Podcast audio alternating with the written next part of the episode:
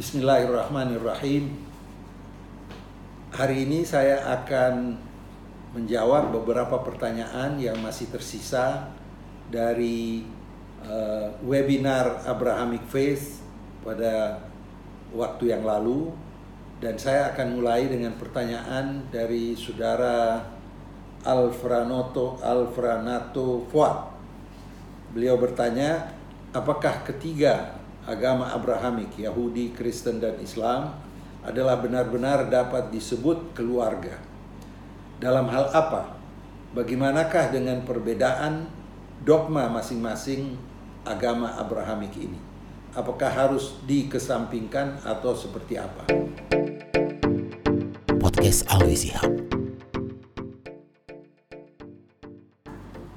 Baik, jawaban untuk uh, penanya dalam Islam memang komunitas Yahudi, Kristen dan Islam itu dinamai Ahlul Kitab. Ahlul Kitab e, berarti keluarga kitab.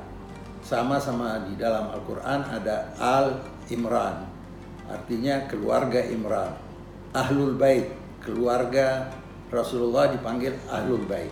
E, kenapa e, agama Islam menganggap mereka adalah keluarga karena dalam Islam semua rasul-rasul yang diutus oleh yang maha kuasa Allah Subhanahu wa taala membawa doktrin dan ajaran yang sama.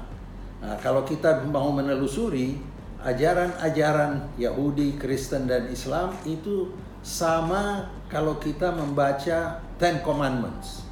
Semuanya ada kita mengabdi, kita menyerahkan diri kepada Tuhan yang esa, kita tidak boleh membunuh, tidak boleh mencuri, dan testimoni kita harus jujur dan sebagainya itu semuanya sama. Dan menurut juga Al-Quran bahwa eh, nabi-nabi yang diutus ini semuanya membawa misi yang sama, hanya pada eh, konteks masing-masing tentu ada perubahan-perubahan yang tidak terlalu signifikan. Di dalam Al-Quran disebutkan bahwa kalian semua ini kami berikan metode, kami berikan ajaran uh, tiap masing-masing agama atau masing-masing komunitas.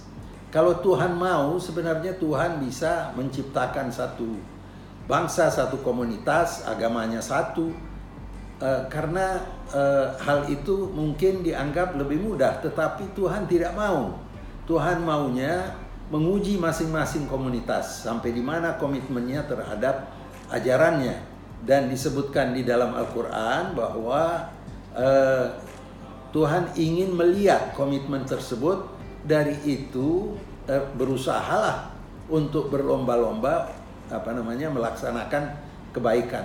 Kenapa demikian? Karena kalian semuanya nanti ini akan kembali ke Tuhan dan Tuhan yang akan memutuskan siapa yang benar, siapa yang salah.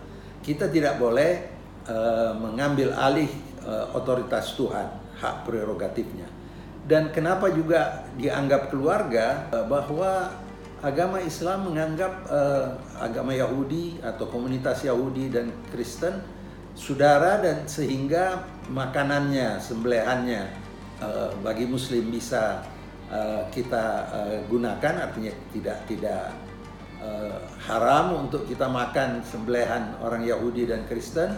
Dan juga uh, kita boleh menikah dengan orang Yahudi dan orang Kristen. Dan hal ini telah dipraktekkan oleh Nabi Muhammad SAW sewaktu uh, beliau mengutus uh, utusannya ke Mesir Mukaikis dan uh, beliau diberi hadiah oleh Mukakis uh, berupa makanan, kendaraan dan bahkan memberi hadiah juga dua uh, bekas tawanan uh, perang yaitu Maria Al-Qubtiyah dan akhirnya Rasulullah menikahi dan mempunyai anak dari Maria Al-Qubtiyah namanya Ibrahim.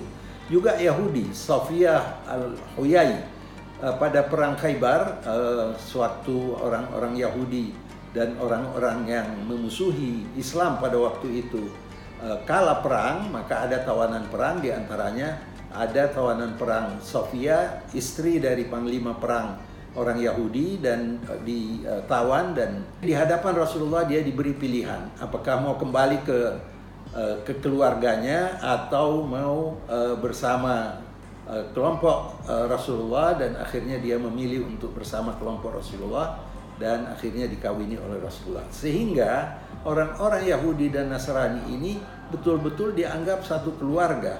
Dan di dalam Al-Qur'an banyak sekali ayat-ayat yang menyebut tentang ahlul kitab ini. Bukan uh, apa komunitas lainnya. Dari itu uh, sudah dikenal bahwa ahlul kitab adalah keluarga dan Rasulullah pernah bersabda barang siapa yang mengganggu ahlul kitab seakan-akan mengganggu saya itulah sebabnya uh, ahlul kitab dianggap keluarga karena uh, doktrinnya pada dasarnya bersumber dari satu dan juga doktrinnya tidak banyak beda antara satu dengan lainnya.